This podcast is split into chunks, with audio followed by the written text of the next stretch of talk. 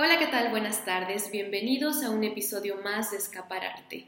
Mi nombre es Gabriela Negrete y como cada martes es un gusto saludarlos.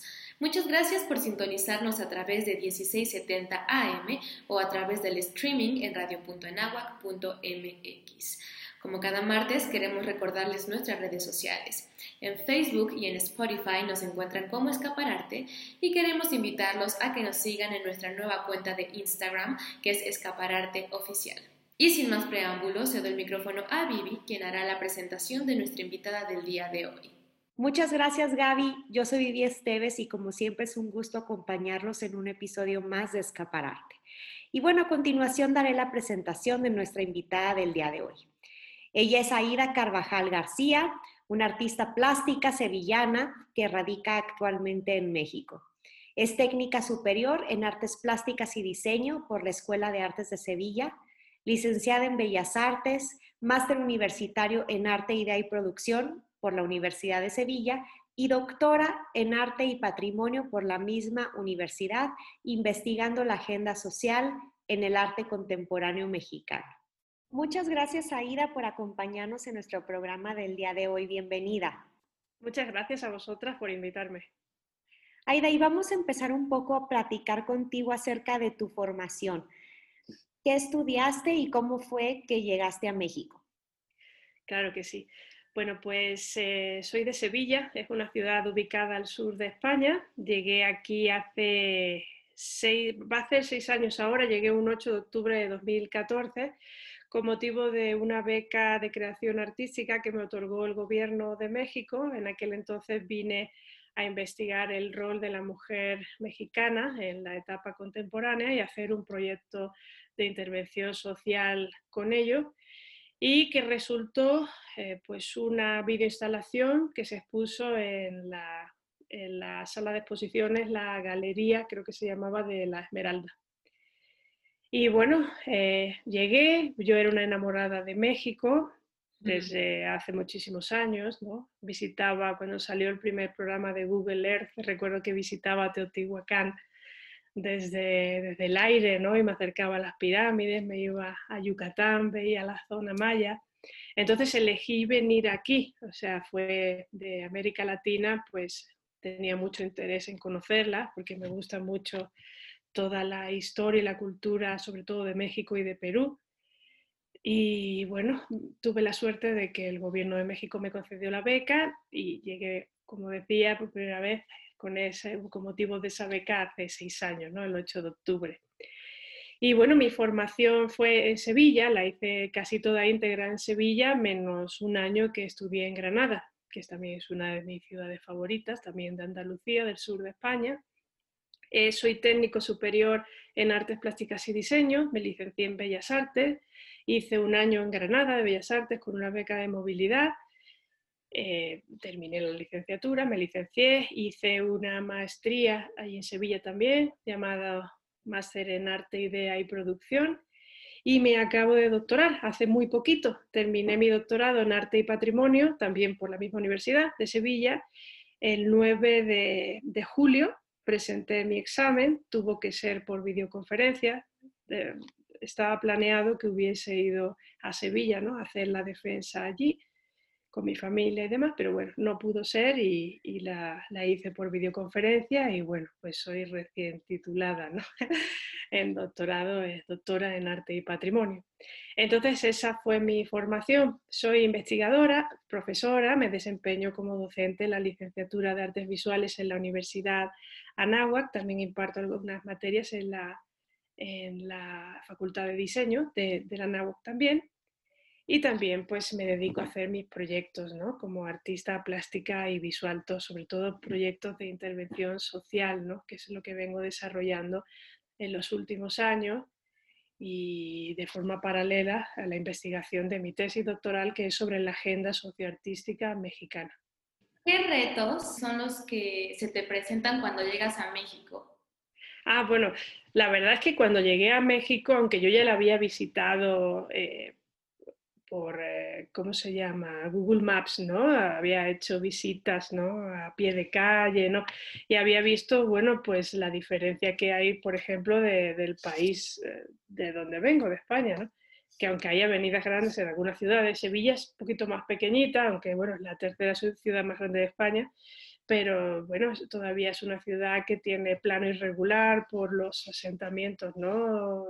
hispano-musulmanes que hubo allí, calles, el centro histórico, ¿no? son calles muy pequeñas, de acera como de 30 centímetros algunas, ¿no? o sea, muy pequeñito, ¿no? No, no hay tanta camioneta, ¿no? Como le dicen allí, aquí, que allí es como más furgoneta, porque es que ni siquiera caben por algunas eh, calles, ¿no? Al centro histórico hay que ir con coches muy pequeñitos y bueno, alguna parte porque en otros ni siquiera se puede entrar, ¿no? Entonces, cuando vine, esto lo digo porque cuando vine aquí a México, aunque ya había eh, visitado virtualmente la ciudad, sí me sorprendió ver avenidas de tantos carriles, o sea, eso sí me, eh, en comparación con España, claro, eh, sí, sí me sorprendió, ¿no? La vida aquí. Recuerdo que el día que llegué justo había un eclipse lunar, tardó mucho en amanecer, llegué en el vuelo de la mañana, muy tempranito, a las 5 de la mañana o algo así.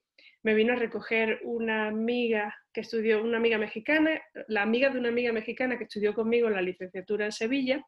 Tenía dos compañeras mexicanas, o sea que ya, ya conocía por ella eh, algo de México y demás, bueno, algo bastante, ¿no? Y, y, bueno, me sorprendió mucho, la verdad, la ciudad me, me dejó anonadada, la verdad. Recuerdo que ya amaneció y vi muchos niños cruzando para los colegios, o sea, vi mucha gente, vi una avenida muy grande, vi muchos coches y sí, me dejó un poquito así de, Dios mío, ¿dónde estoy? ¿no? ¿A dónde he venido? Artísticamente hablando, sí, eh, yo sentía mucho respeto por México Aparte que, por ejemplo, el Museo de Antropología tiene mucho renombre internacional, ¿no? Era un sueño para mí ir al Museo de Antropología y cuando lo vi, bueno, eh, yo creo que es el museo que más veces he visitado desde que estoy aquí. Yo creo que habré ido como unas 15 o 20 veces, ¿no? Y no me canso, no me canso, me encanta el Museo de Antropología. México es uno de, de las ciudades con más galerías y museos en el mundo y sobre todo en comparación con España, pues, hay una cantidad de opciones para, los artistas, ya no solo plásticos y visuales, que es mi especialidad, digamos, que de lo que estoy un poquito más informada, sino, bueno, pues eh, muchas salas de conciertos, salas de teatro, aquí vienen todos los grupos, ¿no? O sea, todo, todo lo que te gusta viene aquí. Yo no sabía ni que existían todavía grupos, digo, ah, sé que existe porque va a dar un concierto ahí, ¿no? Entonces, em, yo creo que a todos los interesados en cualquier tipo de arte, México es un eh, lugar perfecto, ¿no? Es un lugar idóneo porque las posibilidades son muchas. Los retos para mí, los retos para mí fueron, eh, pues, por un lado, primero hacerme una lista de todos los espacios que había que ver. Todavía me quedan muchos, llevo aquí seis años y bueno, ahora con esto de la pandemia he parado, pero yo era de esas que cada fin de semana iba a un museo diferente o a una galería distinta. Todavía me quedan lugares que visitar. O sea, fijaos si hay sitios. ¿eh?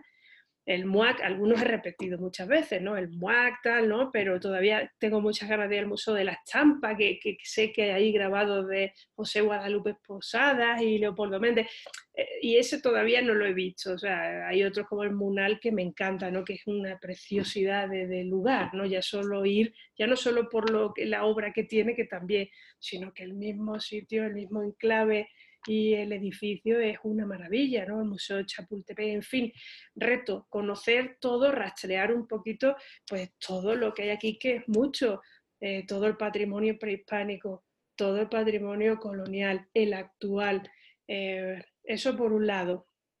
Luego otro reto que yo me puse personal es que yo quería investigar a fondo la cultura prehispánica porque me gustaba mucho. Entonces, lo primero que hice fue estudiar náhuatl. ¿no? Cuando llegué aquí, por suerte, la universidad tiene unos cursos maravillosos de CEFAS, de verdad son maravillosos porque he estado en ellos y bueno, para mí eso es un regalo, ¿no? que la universidad eh, nos dé la oportunidad de formarnos y además con magníficos profesionales. ¿no? Tuve una profesora, la maestra Verónica Ávila, que, nos enseñó el náhuatl de, de, Texcoco, ¿no? porque hay varias escuelas de náhuatl. Está el clásico, que es el que imparte sobre todo en la institución de la UNAM y tiene mucho archivo de ello, pero hay, hay varios tipos de náhuatl, no hay solo dos, ¿no? pero el que yo aprendí fue el del poeta Nezahualcóyotl, ¿no? Estudié el náhuatl de Texcoco, que bueno, tiene su historia, podríamos decir que es un náhuatl medianamente culto, ¿no?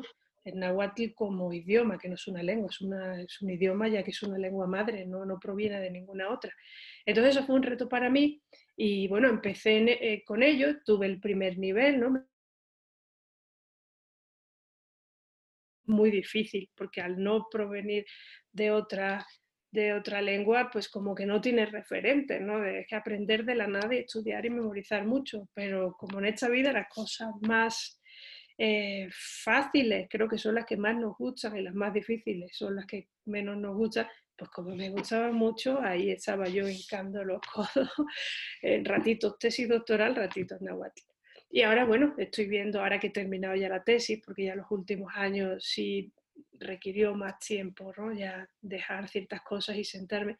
Ahora quiero ya pues ver si, si me, me, apunto al segundo nivel y me gustaría pues algún día que sea más fluido. Sé que va a ser difícil porque creo que eso hay que practicar, irte a practicar con, con agua hablante, ¿no? Pero bueno, eso es una cosa que, que, a mí me mueve y le da sentido a mi vida. Eh, profundizar un poquito más en las raíces prehispánicas porque en lo personal a mí me encanta. Y bueno, más retos personales, pues eh, quería, bueno, me, gusta también decir eh, que al igual que hay muchas, muchas eh, galerías y museos, también hay muchas universidades. Y bueno, me propuse dar clases aquí en la NAWAC y oye, pues me, me ha ido bien, estoy muy contenta en la institución, me gusta mucho el plan de estudios que tiene, creo que hay muy buenos docentes y, bueno, la verdad estoy muy contenta en esa institución. Intento cada día mejorar, hacerlo mejor, dar lo mejor de mí. Aprendo todos los días mucho de, mis alumnos, de mis compañeros, de, mis coordinadoras, eh, mi directora. Y bueno, la verdad, eso fue un reto y cada día, ese reto sigue, o sea, el mejorar y seguir, ¿no? Y hacerlo mejor cada día. Entonces, en definitiva, yo creo que mi reto fue empaparme al máximo posible de todo lo bueno que hay en este país, que también tiene muchas cosas malas, ¿no? que son las que yo he estudiado en mi tesis doctora a través del arte siempre, pero tiene muchísimo bueno. Si algún día lograse este país superar, bueno, la medida de lo que se pueda, ¿no? algunos graves problemas ¿no? que tiene de desigualdades y de, de violación de, de, los derechos humanos, pues este sitio sería uno de los enclaves más hermoso en muchos sentidos para vivir el mundo mundial. Aida, mm. y en estas investigaciones que realizaste eh, de la mujer mexicana, de la cultura mexicana, tanto la actual como la prehispánica, ¿qué, has encontrado? Eh, bueno, mencionas estas problemáticas, pero si nos pudieras platicar un poquito más de qué trata tu, tu investigación o tu, tesis sobre estas problemáticas sociales de, de nuestro país, sobre todo porque es muy interesante tu postura, ya que viniendo de España, pues tú creciste en otra cultura que a pesar que somos, por así decirlo, hermanos o hijo y padre, y tenemos muchas cosas en común, pero también muchas cosas que nos hacen diferentes. Entonces, ¿qué, has encontrado tú que te ha parecido relevante? Bien, pues eh, si quieres te comento mi tesis, de qué trata y te cuento un poquito qué reforzó hacerla. Claro. Pues eh, mi tesis trata sobre la agenda socioartística mexicana. Esto significa todos los problemas sociales, sobre todo los más graves que presenta el país mexicano, que muchos coinciden con otros que también presenta otros países de América Latina. Pero hay algunos en los que en México están como muy, eh, digamos, eh, magnificados, ¿no? por así decirlo, o más señalado, más grave, ¿no? como es el tema de los feminicidios, por ejemplo, feminicidios el tema, esa problemática en México está más agravada que en otros lugares de América Latina. Pero, por ejemplo, el tema de desigualdades, pues no es México el país más desigual de América Latina, el país más desigual en tema de, de, pobreza, ¿no? De la diferencia, la desigualdad de lo que gana un rico a un pobre es más desigual, por ejemplo, Brasil o Uruguay que México. Pero sí es cierto que, en América Latina hay una serie de problemáticas que parece común, ¿no? Pero hay unos problemas que en México pues, eh, son especialmente graves. Entonces, la tesis, lo que hice fue eh, ir identificando un poco eh, los problemas, las problemáticas que más señalaron en los últimos años la agenda pública, como son la migración, ¿no? sobre todo desde la elección del último presidente de los Estados Unidos, Donald Trump, y el endurecimiento de las leyes migratorias, pues es un problema que se ha agravado mucho en los últimos años, ¿no? La migración, los feminicidios, desde que saltaron a la agenda pública en el 94, si no recuerdo mal, por las asesinadas de Ciudad Juárez, pues ese problema ha sido una bola de nieve, ¿no? vinculado seguramente con otras problemáticas, ¿no? como puede ser el narcotráfico, el crimen organizado, la desigualdad, la pobreza, la marginalidad, eh, la exclusión de los pueblos originarios, que es un problema que a mí personalmente me dolió. Me dolió porque cuando llegué me di cuenta claramente que, que, se, que, que a los indígenas del pasado, por así decirlo, pues al pasado prehispánico se glorifica, pero sin embargo a los indígenas actuales se los marginan completamente. ¿no?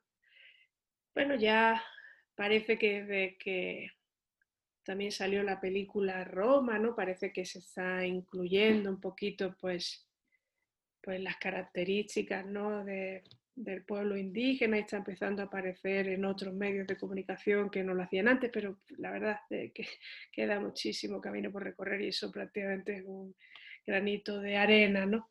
en un océano. Entonces, todas estas problemáticas se revisaron, eh, se analizaron cuáles eran las que más afectaban al país mexicano y luego se hizo una revisión de cómo los artistas plásticos y visuales mexicanos habían trabajado, habían abordado estas temáticas. Entonces, a partir de aquí, analizando la agenda social mexicana y la agenda artística, se fusionó, generé un nuevo concepto, ¿no? una categoría conceptual llamada agenda socioartística y es como el arte, en este caso, eh, se retroalimenta de la agenda social eh, pues, eh, a partir de una cartografía de, de artistas que trabajan y abordan estas problemáticas. Entonces los fui agrupando, pobreza y marginalidad, que artistas han trabajado. Eso sí, artistas actuales, ¿no? O sea, trabajé sobre todo para que fuera más reciente el estudio, ya que estas problemáticas, la mayoría se han dado en el siglo XXI, pues eh, trabajé del 2000 en adelante. Entonces los fui separando, creé esa categoría conceptual de agenda socioartística y los separé feminicidios, sobre todo mujeres, ¿no? Los feminicidios, la mayoría de las artistas plásticas visuales son mujeres.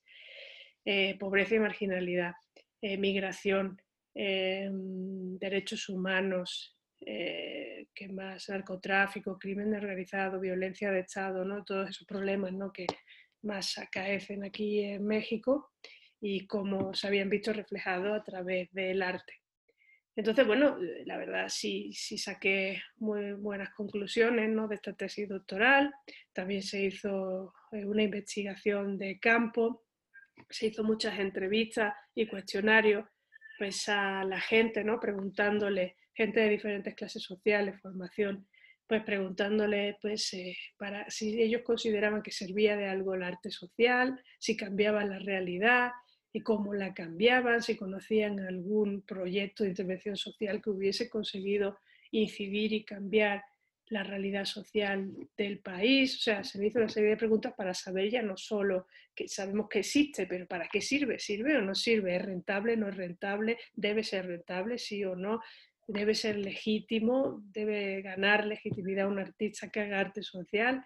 Y bueno, como decía, se sacaron muy buenas conclusiones, como que es útil y necesario para la sociedad que se siga fomentando el arte social, que desgraciadamente pues a las instituciones, a las instituciones privadas, públicas, no les interesa mucho el arte social, por lo cual se tiene que autosubvencionar la mayoría de las veces, ¿no? Por eso vemos tantas intervenciones en el espacio público y son efímeras, ¿no? y vemos tan pocas quizás en centros eh, privados. Hay poquitas, quizás hay algunos museos como el MUAC que tienen una agenda un poquito más social o el, centro, el Museo Memoria y Tolerancia, ¿no? también tiene una agenda un poquito más social, pero son pocas las instituciones que, que se atreven. ¿no? También hay denuncias que son muy directas, son muy rotundas y además quizás sean un poquito difíciles de contener ¿no? en una institución pública o privada. Pero, como decía, pues sí, sí se sacaron, desde luego, la, parte positiva es que la utilidad eh, y lo necesario ¿no? Y lo urgente de, que este, este tipo de arte se siga fomentando, aunque no sea un arte que esté especialmente vinculado al tema monetario, ¿no? al, capitalista. ¿no? Tampoco interesa eso. Muchos de los eh, artistas o creadores que se dedican a este tipo de arte ni siquiera tienen formación artística. Hacen proyectos de intervención social artístico porque utilizan medios artísticos, pero muchos no tienen esa formación, ¿no? Y bueno, tiene cabida, ¿no? Tiene cabida en los circuitos artísticos, ya sean institucionalizados o no institucionalizados. Y en definitiva, pues, eh, pues se encontraron también datos curiosos, como ese que decía, ¿no? Feminicidio el 90% de, los artistas y creadores son mujeres, somos las afectadas, ¿no? Eh, también, eh, justo ahora, en los últimos 10 años, el tema de pobreza, por ejemplo, sí se trabajó hace 20, 30 años, pero ahora ha sido un poquito desplazado, olvidado. Me costó más trabajo encontrar artistas que trabajaban sobre esta problemática, han sido más fotógrafos, sobre todo, y fotógrafas. Y los temas más recurridos de los problemas sociales de México son el narcotráfico, la migración y los feminicidios. En el arte social, social. O sea, hay otro, este, yo estoy hablando de arte social, hay otro tipo de arte que hay muchísimas temáticas, o sea, todas las habidas y por haber, pero dentro de los problemas sociales, estos son los temas pues que están más en la agenda pública y por lo tanto los artistas parece que se sienten más en la necesidad de, de expresarlos, de denunciarlos, ¿no? Claro. Y es un punto súper importante que tocas, Aida, sobre la investigación ¿no? en los temas artísticos. Creo que, creo que no hay mucho sobre eso y, y es algo que refleja pues realmente las problemáticas que tiene nuestro país, por ejemplo, ¿no?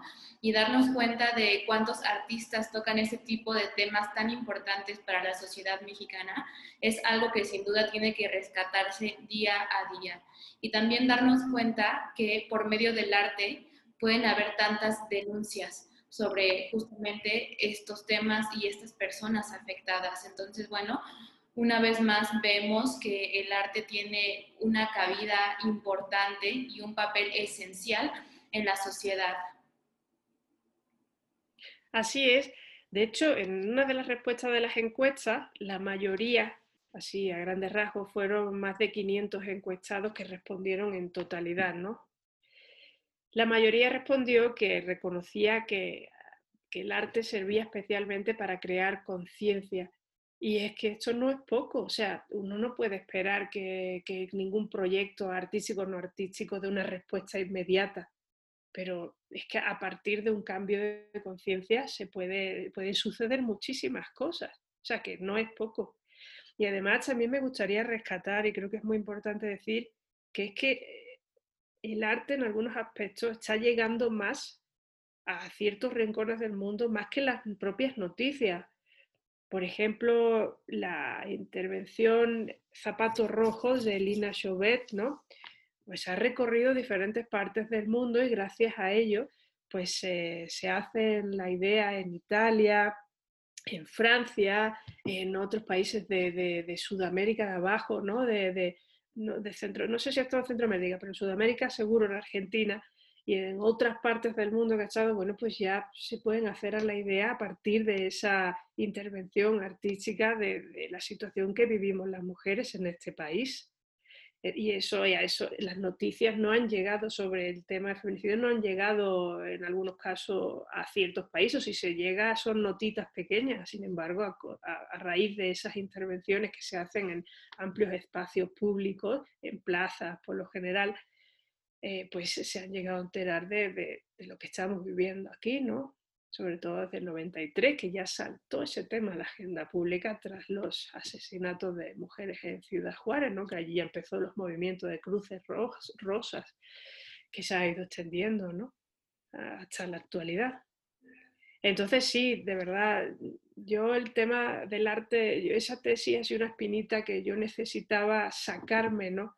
De, de pues muchos, mucha idea que se tiene a veces de que el arte no sirve para nada, nada más que para eh, ofrecer belleza, que también, ¿no? Y, bueno está, o sea, alegrarnos los sentidos es un tipo de arte que nunca debe desaparecer, pero que es útil, claro que es útil, no hay que menospreciarlo en absoluto.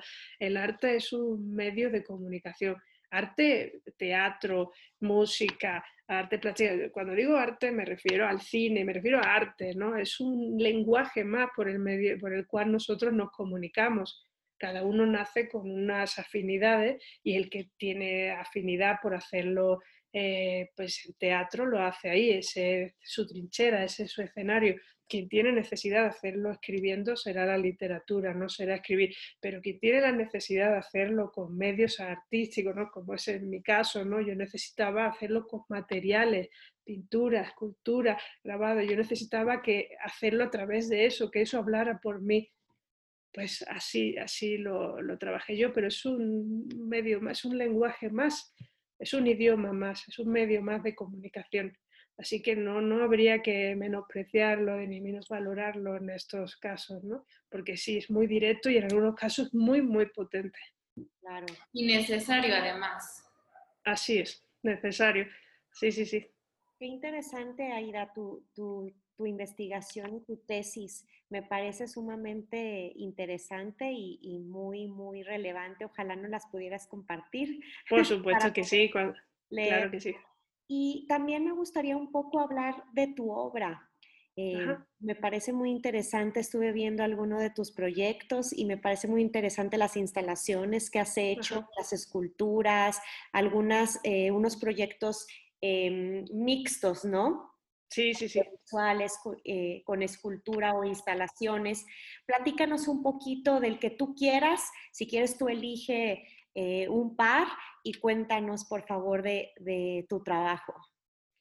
Claro que sí. Mira, voy a hablaros de uno que en cuanto pase la contingencia se expondrá en la celda de Sor Juana, en el claustro de Sor Juana, la misma celda, allí se van a exponer, que son los esvotos contra la violencia de género. Es un proyecto que llevé a cabo junto a la filósofa Sandra Scutia, perdón, Sandra Scutia que es una profesora de, la UNAM de Filosofía y Letras, y en el que, bueno, a raíz de mi investigación doctoral, después de estudiar el tendedero de Mónica Mayer, que era una instalación en la que invitó a, muchas mujeres en diferentes eh, lugares también, ha, recorrido, igual que Zapato Rojo del Nachovet, también ha, recorrido diferentes partes del mundo, ¿no? esa instalación. Entonces, se hacía una serie, una serie de preguntas y las mujeres contestaban en posit rosa, unos posit así rosita, el típico rosita fluorescente, ¿no?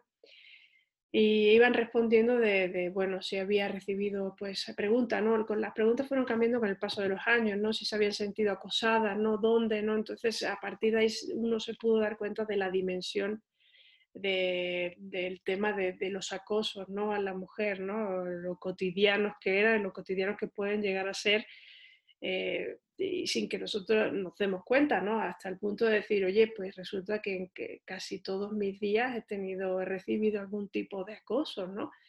Entonces, después de intervenir estos rosas se colgaban en tendederos, por eso se llamaba la instalación así, porque emulaba ser como un tendedero con sus pincitas en vez de ropa, lo que tenía era estos rosas Entonces, después de estudiar eh, esta intervención, que obviamente está recogida en mi tesis doctoral, se me ocurrió ir un poquito más allá en el, eh, digamos, en el narrar esa, esta historia, ¿no? Esta historia de acoso, pensando un poco, aunándolo al tema de los feminicidios y, que pudiéramos contarlo de una forma, de una experiencia un poquito más completa, que tuviera la parte textual y una parte, pictórica.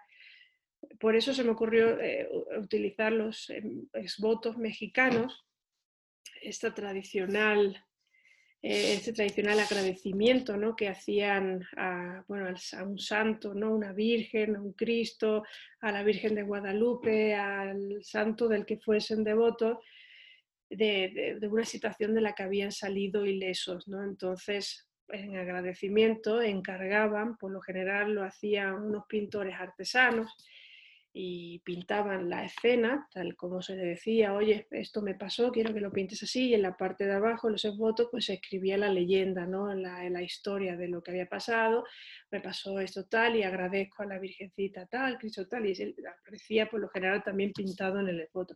Entonces se me ocurrió que pudiéramos tener ese espacio, ese espacio de contención, eh, no solo individual, sino que fuese colectivo, en el que pudiésemos contar una historia que hayamos vivido de acoso, pues esto se hizo en diferentes instituciones, de diferentes clases sociales, económicas, se hizo tanto en, en escuelas, en facultades privadas, públicas, se hizo también en centros de recuperaciones de chicas que habían tenido problemas con, con la drogadicción y la bebida.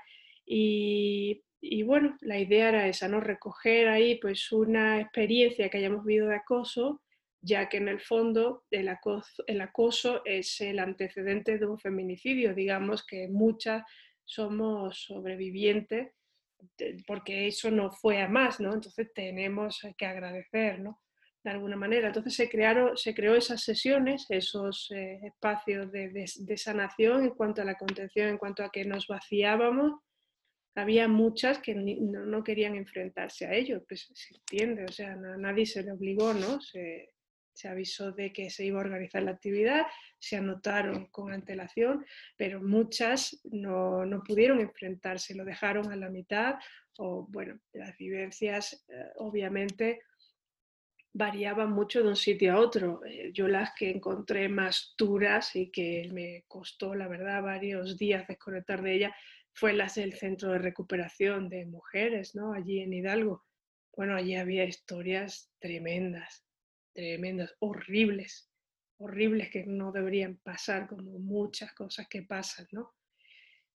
Pero de alguna manera, bueno, la que quiso terminar y hacerlo, bueno, pues es un lastre un poquito más, no te lo quitas entero, claro, sería como muy frívolo decir que ya después de hacer el voto, pero sí, sí se atrevieron muchas a contarlo, hasta quisieron dar más explicaciones y bueno, es una forma también de decir, esto me pasó a mí, esto me pasó a mí, no debería haberme pasado, pero me pasó a mí y, de, luego pues tengo que dar gracias a Dios de que sigo aquí.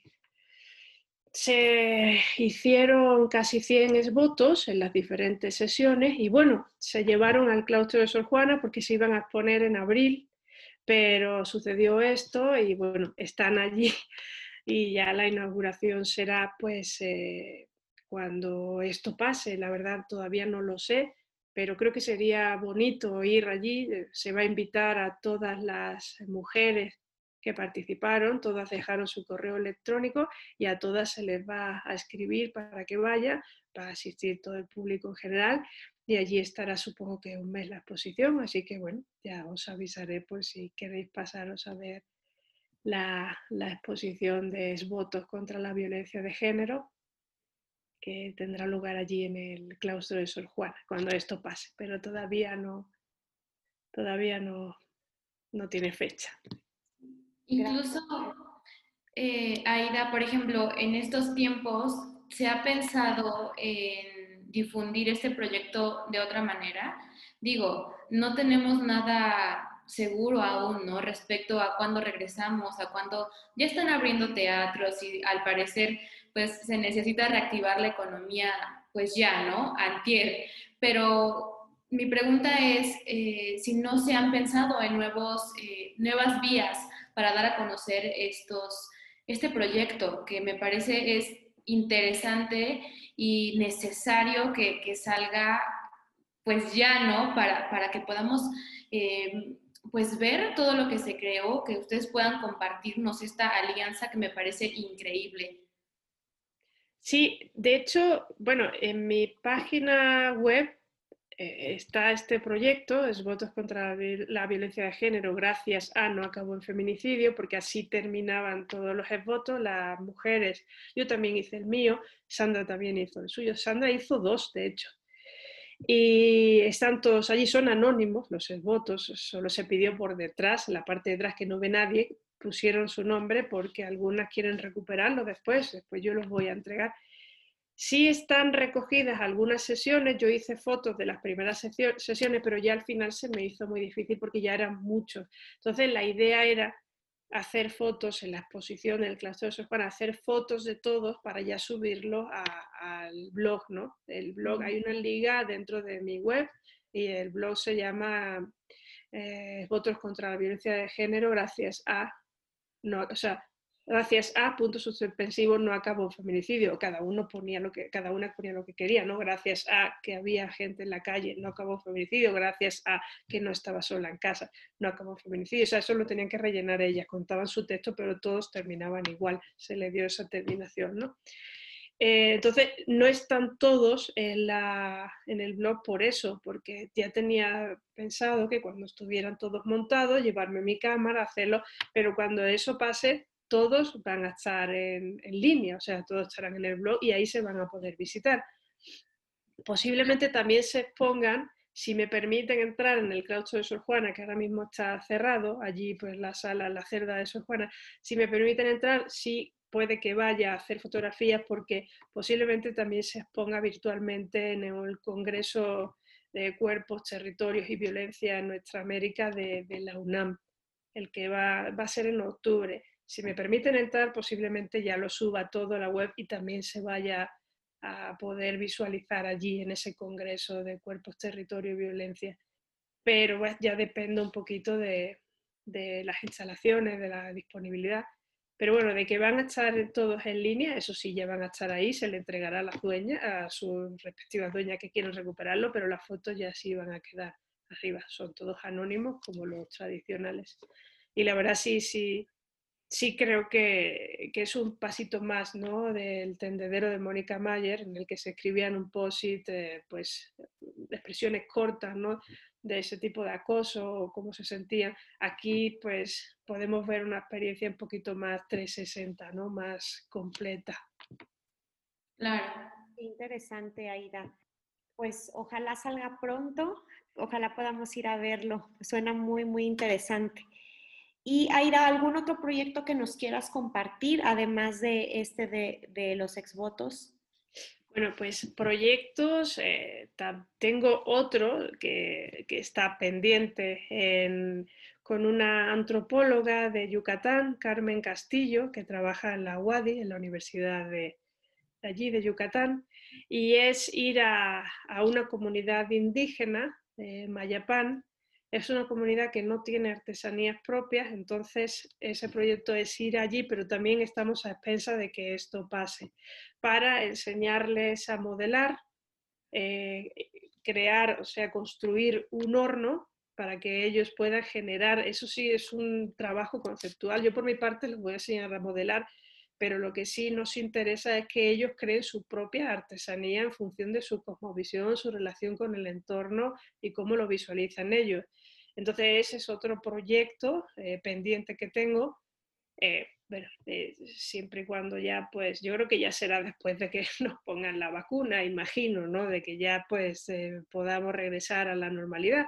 Pero ese es otro proyecto muy interesante que hay y cuando ya generen sus propias artesanías, ponerlos en contacto con el, creo que el único museo de arte contemporáneo indígena que hay en México, que está en San Cristóbal de las Casas, que se llama Muy, que es una palabra maya, ponerlos en contacto con, la, con esa galería, con ese Museo de Arte Contemporáneo indígena, que solo trabaja con indígenas, no es que, que, cualquiera hace una obra tipo indígena, no, no, no, arte indígena porque la hacen indígenas.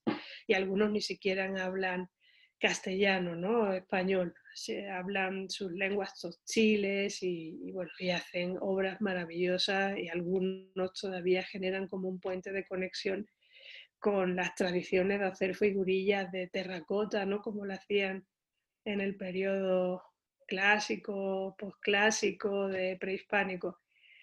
Entonces, ese es otro proyecto que tengo. Y bueno, en general, el proyecto de intervención social en los últimos años he realizado mucho, también de trabajo mucho con las transferencias. Me gusta mucho el tema de, de mezclar diferentes técnicas. Por ejemplo, hice uno en la UAC, en la Autónoma de Querétaro, sobre... Eh, iba a ser eh, un proyecto de denuncia, pero después de hablar con, la coordinadora, eh, quedamos las dos de acuerdo con que a veces no solo es importante denunciar, sino también hay que contrarrestar eso con lanzar mensajes positivos, ¿no? No solo denunciar, que, bueno, una denuncia no es que sea un mensaje positivo, sino que quizá el efecto que nos genera es como de reacción, de generar conciencia, no es como un choque. Entonces, después de hablar con ella, dijo, oye, los muchachos ya viven ¿ah? muy a diario situaciones desagradables, entonces, ¿por qué no piensa? Entonces dije, hacemos lo contrario, no vamos a denunciar, lo que vamos a hacer es potenciar precisamente lo positivo, ¿no? Pues era eh, transferir sus propios perfiles en camisetas y bordar con punto atrás, ¿no? que es un punto que, se hace mucho con el tenango, que eso también son proyectos de intervención que he hecho, ¿no? de, bordados tenango sobre todo. Entonces, por una parte, transferencia y bordar una frase que en un principio era denunciar, ¿no? denunciar algo de, pues, de la sociedad, de la inseguridad tal, y al final pues, se hizo eh, un ejercicio que hacíamos en los ejercicios de contención de los votos, cuando terminábamos los votos, nos poníamos todas en círculos y decíamos a la, mujer que teníamos al lado algo bonito, ¿no? algo que considerábamos que podía ser positivo para ella, eh, con subir su autoestima, que estuviera mejor consigo misma, ¿no? Algo como vas a superar esto, eh, tú vas a poder con todo, eres muy valiosa, lo que sea, ¿no? Lo que sea que al mirarla pensemos, esto, pues entonces al final eso se decidió bordar, ¿no? Poner el perfil y bordar una frase que el que vea pues la, playera pues diga, oye, pues creo que, esa frase me la llevo conmigo, ¿no? Creo que es algo positivo, algo que puedo aplicar, ¿no? Entonces es otro proyecto que hice y bueno, la verdad es que sí, sí tengo varios si entráis allí en la, página, pues en los últimos años lo que he podido compaginar con mi tesis doctoral, sí, sí pude hacer algunos proyectillos de intervención social sobre todo con la idea de poner también mi granito de arena, ¿no? Son proyectos obviamente que, no, me he lucrado con ellos, ¿no? al contrario, me he tenido yo que gastar dinero porque en muchos casos, en el tema de los votos, bueno, aunque esté feo decirlo, pero bueno, lo subvencioné yo misma, ¿no? De, mi bolsillo. Entonces puse las pinturas y todo, vamos, que no es mucho, es lo de menos, no importa. Pero quiero decir que, que sí, son proyectos obviamente en los que todos tenemos que poner, ¿no? Y a quien se le ocurre, pues la primera, ¿no? Claro. Y aprovechando esto, Aida, ¿nos podrías decir cuáles son tus redes para que la gente pueda ir a seguirte y a conocer tu trabajo? Claro que sí, es Aida Carvajal García, Carvajal con B chica, que aquí en México todo el mundo le pone Carvajal con B, que también existe, o sea, existen los dos apellidos, Carvajal. De hecho, creo que proviene del Carvajal con B, B grande, creo que ese fue el primero, luego hubo una derivación que es el mío, pero Aida Carvajal con V, B chica, Aida Carvajal García, eh, o sea, www.aidacarvajalgarcía.com. Esa es la página web que tengo y bueno, ahí pueden ver pues los proyectos que he llevado a cabo. También hay otro, hay un enlace a mi currículum, a CB Digital, que ahí se ven las publicaciones que he hecho, que también eh, he publicado en diferentes revistas, eh, también he publicado y coordinado libros, me he dedicado a eso, ¿no? En los últimos años sobre todo, a escribir, a publicar, pues sobre esa investigación doctoral y en la medida de lo posible hacer mis propios proyectos de, intervención social. Pues muchísimas gracias, Aira. Se nos acaba el tiempo, lamentablemente, pero qué interesante trabajo. Muchísimas felicidades. Creo que tiene un gran peso y dejas un legado muy importante de temas muy relevantes que hay que poner sobre la mesa. Entonces, muchísimas gracias por compartir todo esto con nosotras. Gracias a vosotras, Vivi y Gaby. Muchas gracias por, por permitirme expresarme ¿no? por este medio. Muchísimas gracias. No, muchas gracias a ti por compartirnos. Siempre es súper interesante, además, ver eh, la perspectiva de una mujer, ¿no? Porque muchas veces estamos muy al contacto de artistas, hombres, pero ver el trabajo de una mujer es como la otra cara de la moneda y es maravilloso. Entonces, pues muchísimas gracias, Aida, una vez más por compartir con nosotros. Ojalá que eh, cuando esto reanude podamos charlar de nuevo para platicar de tus proyectos. Claro que sí, cuando queráis. Yo contenta y encantada. Muchísimas gracias, pues nos despedimos. Yo soy Vivi Esteves. Yo, Gabriela Negrete, y esto fue Escaparate.